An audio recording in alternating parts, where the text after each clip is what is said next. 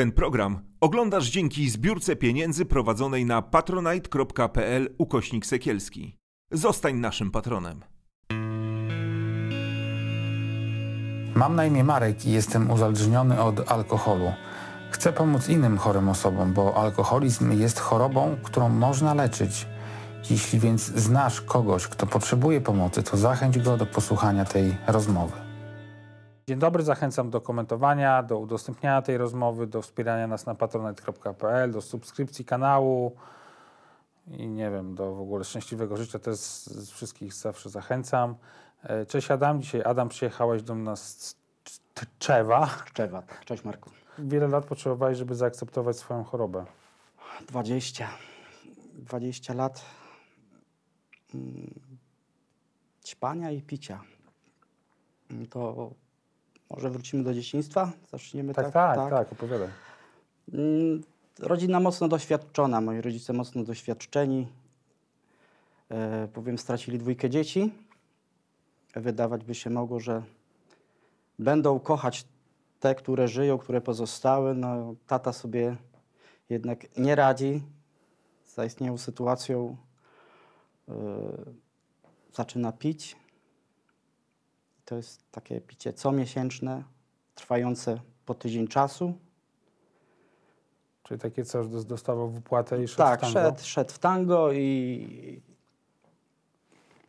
wracał, ale kładł się spać, niby wszystko było w porządku. Mama kompletnie sobie z tym nie radziła, pamiętam, że ją to bardzo denerwowało, kiedy zbliżał się czas wypłaty i odreagowywała na, na swoich dzieciach. Ja pamiętam, no chciałbym mówić tylko o sobie, bo tak prawie Czyli ona mam- czuła, czyli coś takiego, że ona wyczuwała ten moment, kiedy już ojciec znowu Tak. odpali wrotki i ona jakby już w tym napięciu, takim oczekiwania wybuchała na was, tak? Tak, i to było takie bicie dosyć drastyczne, bo to nie był klaps.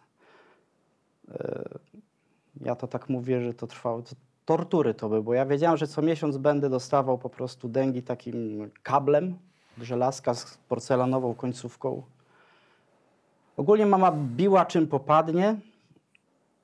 E, miała też taki page, wyobraź sobie, nie wiem kto to wymyślił, gdzie można było to kupić, czy ktoś to zrobił, jakiś rzemieślnik, kawał trzonka i normalnie taki rzemień na tym. Skórzane Skórzane, tak, mhm. frędzle i... No i tutaj rosło moje poczucie, którego już nie było. Nie miałam poczucia wartości żadnej. Czułem się Ile po- to było, ile miałeś lat wtedy? ja pamiętam tak, tak jak człowiek zaczyna pamiętać okres pierwszej klasy, zerówki, bo wcześniej to nie, nie za bardzo tam pamiętam, co się działo. E, Większość czasu spędzałem z kolegami, których bardzo miło wspominam, ale przed, dzięki którym też miałem takie kompleksy rosły we mnie. No, z, z, poczucie to, że jestem gorszy, czułem się po prostu Ze względu na tą rodzinę swoją, tak, tak? tak. Nikomu nic nie mogłem powiedzieć. E, W wieku 8 lat już e, na mojej ulicy na zakręcie, gdzie mieszkałem, była rozdzielnia elektryczna i pamiętam, że gdy nie spędzałem czasu już z kolegami, czaiłem się za tą rozdzielność, żeby wbie- wbiec pod samochód, mając 8 lat. Czyli już zacząłem uciekać, czyli chciałem na siebie zwrócić uwagę. Eee, No. To są takie.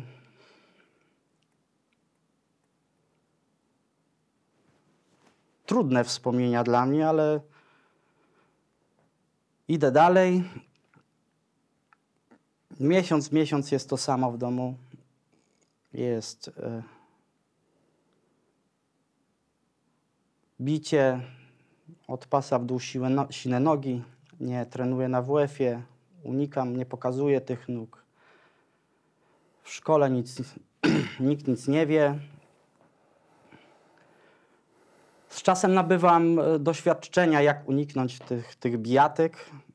Między innymi obserwuję mamę, która wysiada z autobusu 14.50. Z okna ja widzę przystanek. Ja już wiem po jej chodzie, że będzie dzisiaj ostre lanie. Uczę się mowy jej ciała i, i w tym momencie uciekam. Nie zawsze mi się udaje.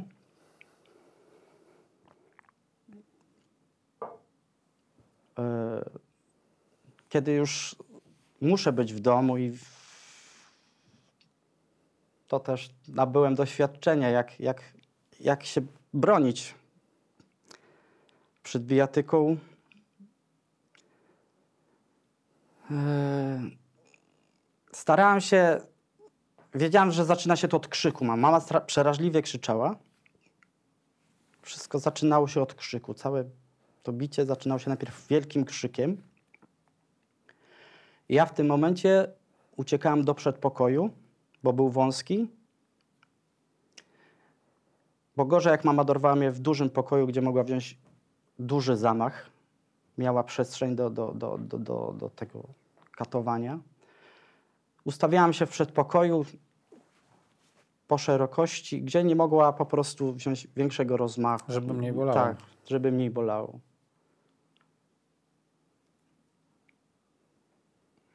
Gdy miałam lat 11, przeciągnąłem linę pod blokiem u siebie z, z drzewa na drzewo. Chciałem przejść jak komandos. Zawsze jeszcze jako dziecko marzyłem. Eee, niestety spadłem z tego z drzewa. Marku, kompletnie nic mi się nie stało, ale ja już widziałem rodziców na balkonie, widziałem to spojrzenie. Ja wiedziałem jeszcze, że dostanę za to, że byłem na tyle głupi, że spadłem z drzewa. W tym momencie mnie sparaliżowało. E, pamiętam, zszedł tata. Wezwali pogotowie, bo ja cały czas się bałem, byłem w tym lęku, że ja za, za chwilę dostanę po, po kościach za to, że, że spadłem z drzewa. Wezwali pogotowie, wzięli mnie do szpitala, diagnozowali, próbowali zdiagnozować, co się w ogóle ze mną dzieje. Ja udawałem zapaści, podwyższałem pomiary temperatur, wtedy nie było bezstatykowe, tylko rtęciowe, gdzie łatwo było podwyższyć sobie temperaturę. Mi w tym szpitalu było dobrze.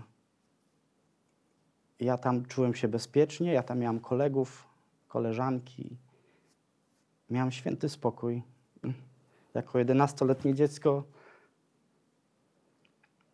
spędziłem tam kilka tygodni. I wtedy jeszcze tej nienawiści do mamy tak i do ojca nie było. Um, Bowiem byłem dzieckiem, chciałem być kochany. No ale coś pękło w tym szpitalu, bo pod koniec mojego pobytu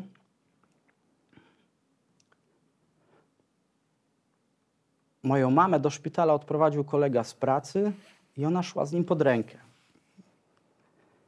I mnie nie zabolało to, że ona może mieć kochanka, czy, czy tam zdradza tatę, tylko zabolało mnie to, że komuś e, da jakiekolwiek uczucie, że kogoś przytula, czego ja wcześniej nie miałem. I gdy mama wchodzi na górę, ja udaję, że śpię. Ja zaczynam udawać, że śpię, żeby nie mieć kontaktu. I, i, i wtedy się zaczyna coś bardzo brzydkiego ze mną dziać. Wychodzę ze szpitala, mi jakiś czas. Ta przemoc jeszcze jest w domu. Jeszcze jestem na tyle słaby, że nie potrafię się bronić. Jako, że tata pracuje na kolei, przysługuje mi, tak, kiedy się zakomunikował, legitymacja kolejowa, gdzie ja byłem upoważniony do darmowych podróży kolejowych i pakuję najpotrzebniejsze rzeczy. Mając 12 lat, uciekam. Wsiadam chyba w pierwszy lepszy pociąg i tak po prostu do Zgorzelca aż dojeżdżam z Tczewa, czyli przyjeżdżam całą Polskę gdzieś na granicę polsko-niemiecką i e, Jedzie ze mną jakiś wojskowy i już to podpada jemu, że ja jedę sam.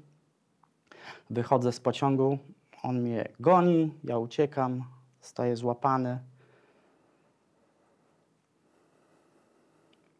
Przyjeżdża tata 6, 6 grudnia, nikt ze mną nie rozmawia, przywozi czekoladę, bo to Mikołajki. Wracam do szkoły, mam jakąś rozmowę z pedagogiem, która odbyła się na zasadzie w porządku Adam, w porządku, ja ukrywam, nie, nie mówię co się w domu dzieje. Te bolesne rzeczy zachowuję dla siebie.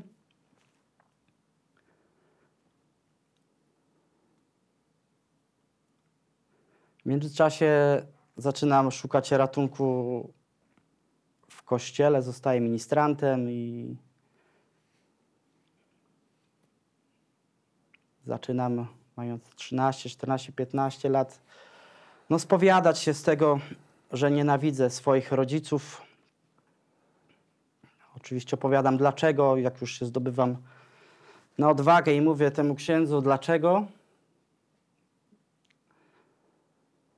W odpowiedzi słyszę cytaty z Biblii.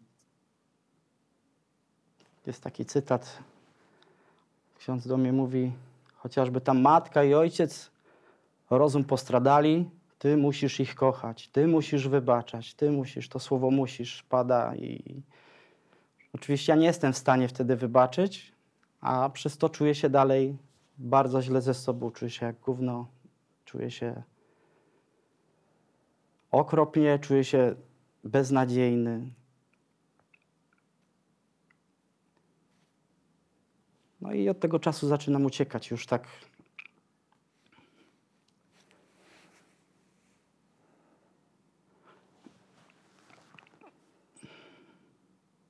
W międzyczasie trenuję karate. Mając 15-16 lat, uciekam w sport, tam się bardzo dobrze czuję, jednak no nie mam pieniążków, żeby, żeby płacić za te ringi w domu, też ich nie utrzymuję. Co jest takie przerażające, to że moi rodzice czasami bywało, że byli, byli znęcali się na, na przemian. E, czyli bije mnie mama, no i dziecko takie bite, Marku, szuka pomocy, nie patrzy w oczy mamy, bo to tylko ją jeszcze bardziej denerwuje. Ja patrzałem na tatę, żeby mnie ratował takimi oczami już naprawdę no, tam zapłakany i tylko najgorsze było to, że czasami po prostu się zmieniali. Jedno się zmęczyło, wchodziło drugie i nie rozumiałam, co się, dlaczego tak się dzieje, co, co ja takiego robię. Te moje kompleksy rosły. Pamiętam też, gdy w drugiej klasie nie potrafiłem zrozumieć polskiej ortografii. Zamiast słońce pis pisałem słonice i mój tata, alkoholik, próbował mi to wytłumaczyć i za trzecim razem, kiedy tego nie zrozumiałem, sieknął mnie tak, że pofrunąłem po prostu kilka metrów i byłem kopany za to, że czegoś nie rozumiem. No. Od tego czasu ja już z rodzicami lekcji nie odrabiałem, przez co miałem później kłopoty i w szkole, i, i, i słabo się uczyłem. I to poczucie takiego znowu bycia nikim, odepchniętym, no wzrastało bardzo mocno we mnie i, i, i cóż.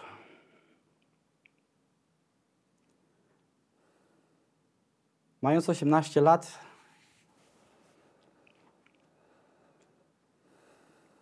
albo nawet krótko przed, robię coś bardzo okropnego, bo staję we flanki statu w jednej drużynie. Mój tata bardzo mocno znęca się psychicznie nad mamą, bo jego ciągi alkoholowe trwały do 7 dni, czyli pod koniec już był bardzo brzydki dla mamy. No, wyzywał, znęcał się i we mnie rodzi się coś bardzo okropnego. Satysfakcja z tego, że mama obrywa, że... Ja lubiłem Marek, jak ojciec pił. A dlatego, że wtedy już mama z roli oprawcy stawała się ofiarą. Ja już byłem bezpieczny w tym momencie. No i E, Moja mama choruje nadal na nerwicę i po takim znęcaniu psychicznym ona puchła. Nie wiem, czy widziałeś kiedyś, słyszałeś o takim czymś, że wyglądała jak bokser po walce. Po prostu te sprawy hormonalne, tarczycowe, nerwica po prostu puchła, jak, jak wyglądała jak po walce bokserskiej. I Ale po tym, jak się znęcała nad tobą? Czy nie, po tym, po tym jak tata się znęcał nad nią psychicznie. Mhm. I mi to zaczęło sprawiać po prostu no, przyjemność. Ja czułem satysfakcję. To było okropne. Bo nie mam odwagi stanąć w obronie mamy. Nie ma tej odwagi żaden z moich braci. Każdy ratuje siebie, każdy patrzy na siebie i No i moja ucieczka trwa dalej. No, w wieku 18 lat wstępuję do zakonu, bo tam jestem przy kościele, cały czas się tam ślizgam, jestem ministrantem. Wstępuję do zakonu. Pierwsze miesiące są cudowne, mówię, to jest to miejsce, ja w końcu odpoczywam, mając 18 lat. W końcu mam święty spokój. No i po pół roku dostaję dyżur prywatnej kaplicy z ojcem zakonnym, czyli miałem mu pomagać, miałem mu służyć podczas mszy. No okazuje się, że koleś jest tak napruty, że wątki mszy przekręca. Jest alkoholikiem. Do mnie demony wracają, wszystko mi się przypomina to, co tata. No i ja, ja w takim czymś mówię, nie chcę to, nie chcę w tym być, nie chcę w tym trwać i pakuję graty i wracam. No. Później cała moja dysfunkcja wychodzi, tak zaczynam pić. Jeszcze Wcześniej nie piłeś alkoholu? piłem, to znaczy tak, miałem 13-14 lat, czekam aż to zapytasz o pierwszy alkohol. E, Bo wracając do domu, dwóch gagatków zaprosiło mnie do piwnicy. A tu masz piwko Adasiu. Pamiętam, był kaper królewski, wysokoprocentowe piwo. Wpiłem jedno, tudzież już dwa. No. Po czym poszedłem do domu i skończyło się to tak, że mojej mamy była sąsiadka, pani nauczycielka, która sobie piły kawkę. Mama od razu zobaczyła, że jestem podpity, że mam wypite. Bierze, nie pamiętam czym, nawet coś, co mam pod ręką, rozwala mi głowę, pęka czaszka. Ja jeszcze o tym nie wiem, dopiero później się dowiedziałem, że miałam czaszkę pękniętą, że, że nikt ze mną nie pojechał na pogotowie. Mnie za, zabandażowali, zaplastrowali. E, I na długo to mnie wystraszyło, że nie piłem. Zadziałało i teraz wiem, że po terapiach, że to jest... Mama chciała mnie chronić, ale no w sposób, jaki to zrobiła, to, to nie powinno być miejsca. No powiem, pani nauczycielka wstaje, wychodzi, umywa ręce. Niby człowiek wykształcony, mądry, powinien wezwać policję, bo to takie już rzeczy były no, karalne, tak? Nic takiego się nie dzieje, życie leci dalej.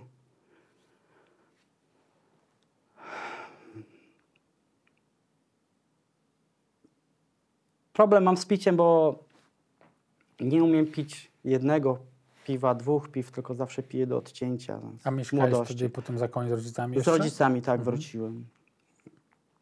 E, Potem w wspólnocie kościelnej jestem,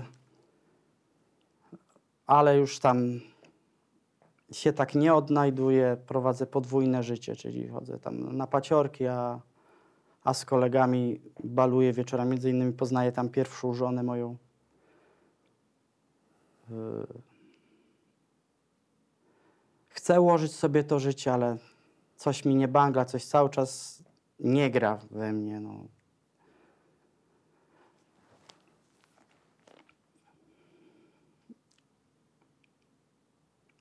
Zaczynam ciężko pracować, czyli pracuję od poniedziałku do piątku w fabryce. W weekendy zaczynam grać na wesele, pogram na gitarze, czyli na hałturach i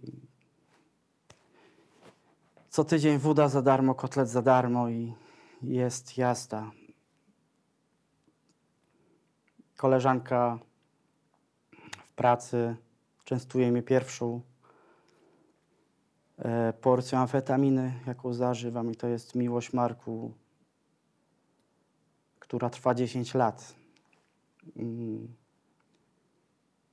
Po takiej miłości się dużo, duży rachunek płaci, nie? Tak. No pierwsze lata są cudowne z amfetaminą, bo mam energię, mam siłę, mam pewność siebie, której całe życie nie miałem. I problemy zaczynają się później, kiedy wszystko tracisz. Kiedy ja wszystko tracę. Ten związek z, z amfetaminą trwa około 10 lat u mnie. W międzyczasie rozwodzę się pierwszy raz. Poznaję drugą żonę. Już nie chcę tam opowiadać o tych narkotycznych psychozach, z tym co się działo, ale już dochodzę do wagi 70 kg, 68, czyli Jestem skrajnie wyniszczony. Yy. Już sam nie wiem dlaczego ćpam. Po prostu trwam w tym i dochodzę do momentu, kiedy dosłownie e, zjadam swoje wymioty, bo mój organizm już nie przyjmuje amfetaminy donosowo broni się, wymiotuje, ale ja na siłę to z powrotem wszystko połykam. No i sięgam dna takiego już naprawdę, gdzie powinienem zrobić coś ze sobą. Iść na terapię, iść na leczenie, opowiedzieć komuś. No ale to jeszcze nie, nie ten czas. Ale odstawiłeś tę amfetaminę w końcu? e, tak, tak, ale to jeszcze To Trochę to- minęło czasu. Ta transformacja później była taka, że przechodziłem na alkohol.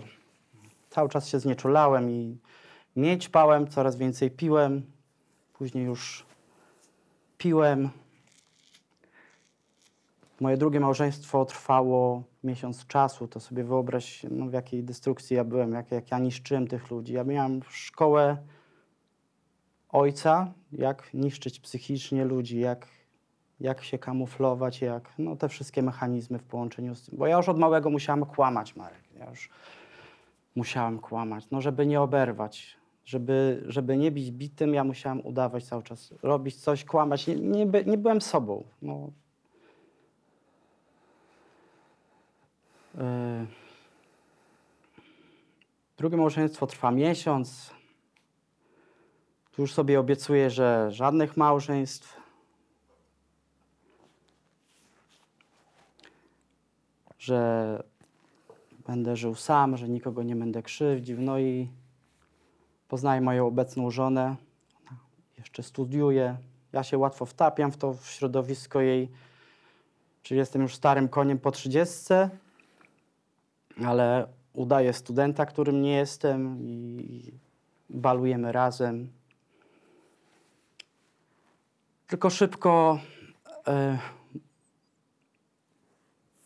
moja obecna żona przegląda mnie. Po prostu widzi, co jest ze mną nie tak. Widzi, że się upijam do odcięcia, że bywam agresywny, że stosuję przemoc psychiczną i że z tego nic nie będzie. I rozstajemy się. Ale będąc już małżeństwem? czy Nie, nie, nie, nie. Rozstajemy się. Yy, Ja już jestem bardzo mocno zadłużony, bo wiele lat ćpania, picia, to i finansowo, i, i zdrowotnie jestem, jestem e, no, w kawałkach takich. No i mam okazję wyjechać do Norwegii. W 2013 wyjeżdżam jako no, samotny wilk. Yy, Tam w piękny sposób udaje mi się wyjść z długów bardzo szybko. Próbuję być odpowiedzialny, no ale zaczynam znowu pić. Rok, dwa jest dobrze i zaczynam pić. Zaczynam pić więcej.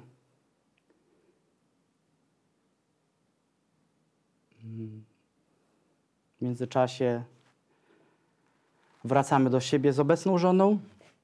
W 2015 nie jesteśmy jeszcze małżeństwem i moja żona zachodzi w ciążę. Mnie to Marek, pamiętam jak zadzwoniła do mnie moja małżonka i informuje, że, że jest w ciąży i ja prawie zemdlałem. Ja usiadłem. Ja za chwilę musiałam się położyć, bo ja nie byłem na to gotowy. Bo mi dobrze było w tym świecie, gdzie ona była w Polsce, ja byłem tam sobie pokryjomu. Piłem, miałem komfort jak nikt. Oczywiście odkładałem pieniążki na mieszkanie, bo nasze marzenie było kupno mieszkania.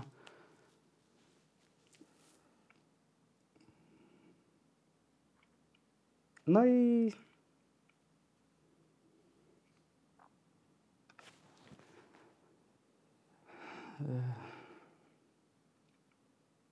tak naprawdę nic się nie zmienia.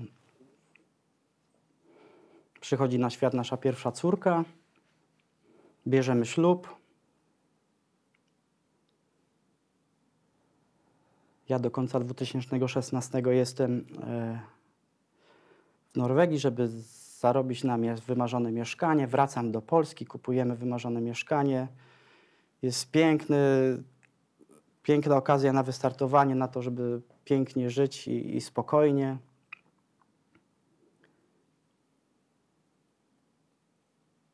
Drugi rok życia, bo pierwszy rok życia to jeszcze jestem w Norwegii. Drugi rok życia mojej córki spędzam z nią. Nie pracuję. Próbuję nadrobić stracony pierwszy rok. Jestem w porządku, nie piję, ale coś się znowu dzieje nie tak, cierpię, nie wiem dlaczego, nie znam swoich uczuć, nie znam tego, co mi dolega, nie nazywam po imieniu i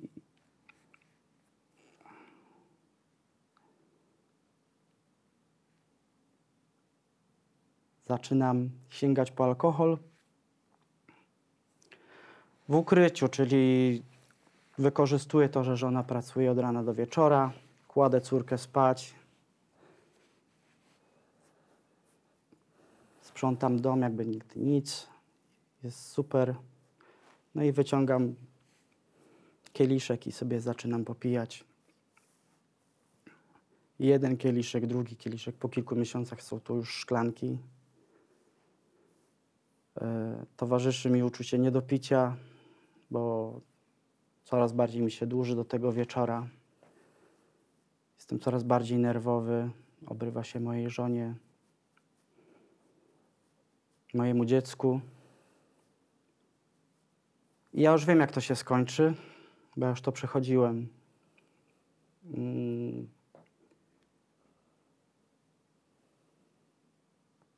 To mnie bardzo mocno przytłacza. Wychodząc z pracy po 22, dochodzi mnie takie uczucie, mm, jakby czas się zatrzymał. Nie ma samochodów, nie ma nikogo i przerażający stan lękowy mnie łapie. Ja zaczynam wyć na ulicy, nie wiem, co się ze mną dzieje. Wracam do domu, padam na kolana przed żoną, zaczynam wyć, nie wiem, co się dzieje, nie wiem, co się ze mną dzieje. trafiam do psychiatry, pokonuję ten wstyd pójścia na kasę chorych, że usiądę. No, depresja, zdiagnozowana depresja, stany lękowe, dostaję leki. Dostaję leki na dzień, dostaję leki na sen. Ale lekarz psychiatra mówi, Adam, terapia. Dlaczego się śmieję? Bo no, ja wtedy jeszcze właśnie tak zareagowałem. Jaka terapia? Gdzie ja tam? Ja pójdę do psychologa jak już i, i przekabacam moją żonę, że pójdę prywatnie do psychologa po wizycie u, u psychiatry. Idę do tego psychologa, płacę 200 zł, opowiadam mu te kocopały swoje, całe tam śpania i chlania. Nie wracam do źródeł, jeszcze nie wiem, co mi dolega do tego całego dzieciństwa, do tej nienawiści, która mnie spaliła, zżarła i zniszczyła. E, psycholog mnie wysłuchuje i na końcu mówi, Adam, terapia. No i strasznie mnie zdenerwował, bo ja liczyłem, że dostanę albo jakieś mocniejsze leki, albo wiesz, no Instrukcje obsługi, co zrobić. tak, tak i byle nie terapia. No i A Oni ci wysyłają na jakąś taką grupową terapię, tak? tak, on nawet zadzwonił w mojej obecności, bo to jest Tczew nie jest za duże miasto. Zadzwonił mnie do ośrodka terapii. Umówił z panią już. Ja już byłem jedną, jedną nogą byłem, ale to jeszcze nie był mój czas. I tabletki robią dobrą robotę. Zaczynam pozytywniej myśleć, wysypiam się, idę w sport. No, mija pół roku, wiadomo, że nie ćpam, nie chleję, ważę już 100 kilo.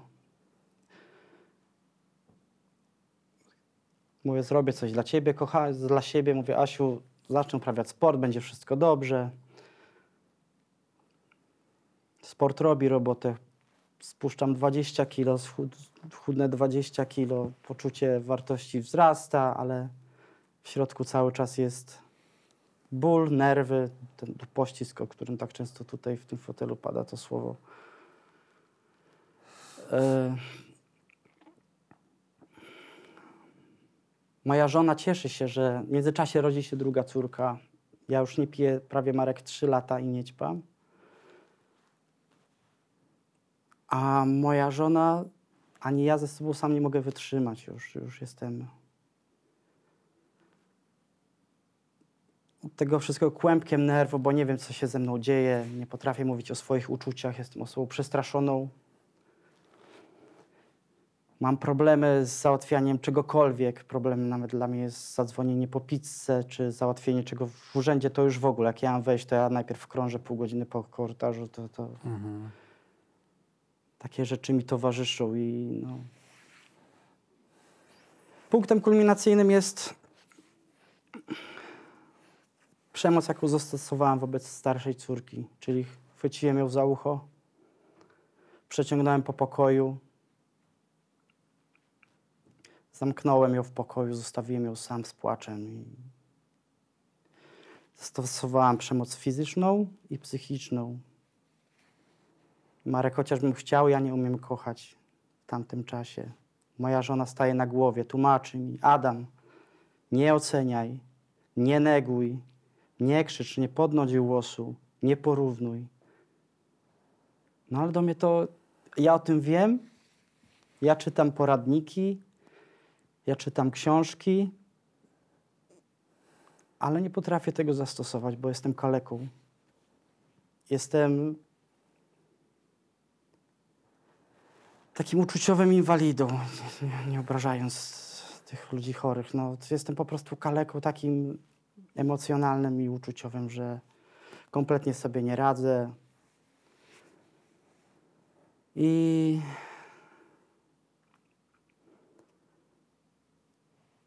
zaczynam czytać, szukać. Trafiam w sieci na, na Twój podcast na Spotify, Sykielski o nałogach. Trafiam na Żulczyka, na Strachotę i po trzech latach od pierwszej diagnozę, czy kiedy psychiatra powiedział mi, że powinienem iść na terapię, że, że tabletki to jest dobre rzeczy, że to pomoże, ale terapia, ja sam osobiście robię coś piękny krok, idę na terapię, zgłaszam się sam, idę sam, wchodzę na terapię już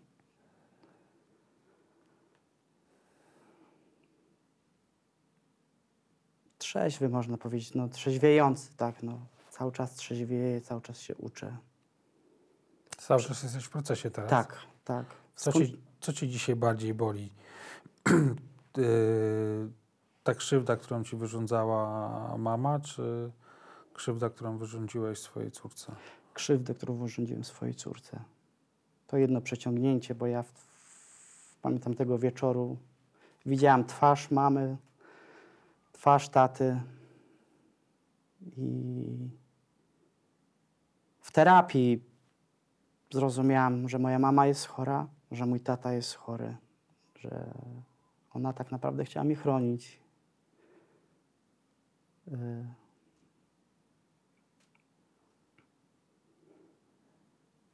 Nie dostałeś miłości w domu Nie. rodziców? Nie było. A nauczyłeś się dawać teraz miłość? Bliskim? Marku, cały czas się uczę. I uczę się to od kobiety, tego od kobiety, od mojej żony.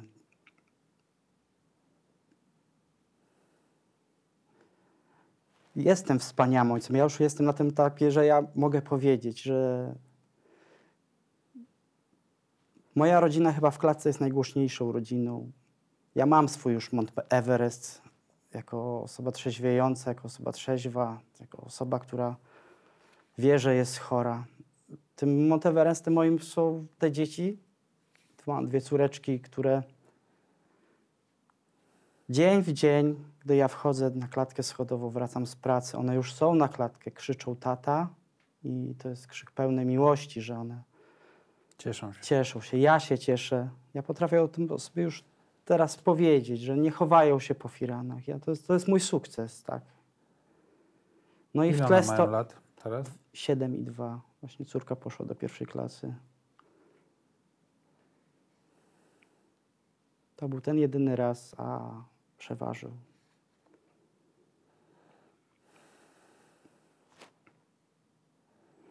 Wzruszenie się pojawia, widz- widzę. Tak, i wdzięczność żonie Marku, wiesz, bo to jest...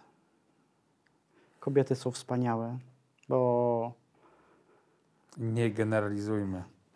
Tak, ale miałem to szczęście, że gdy powiedziałem nie piję, idę na terapię, ona powiedziała Adam, ja nie piję z tobą. To jest wielkie szczęście. Jako osoba współzależniona bez problemu powiedziała. Ja rezygnuję dla rodziny, dla ciebie z tego i dla mnie to nie jest problem. Duże jej wsparcie jest.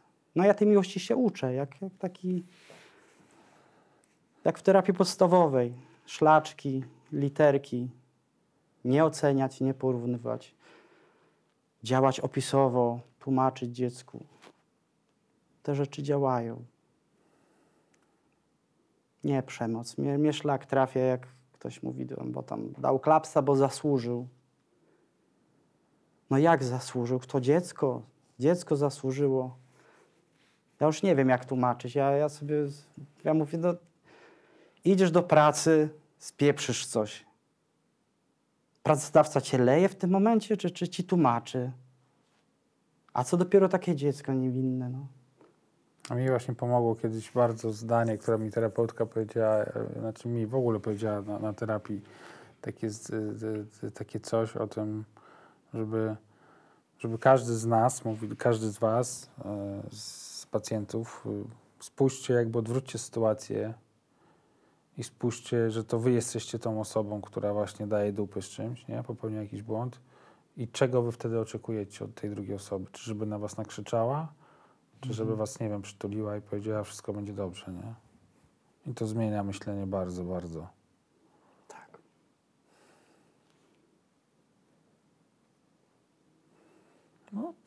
Dobra historia, Adam.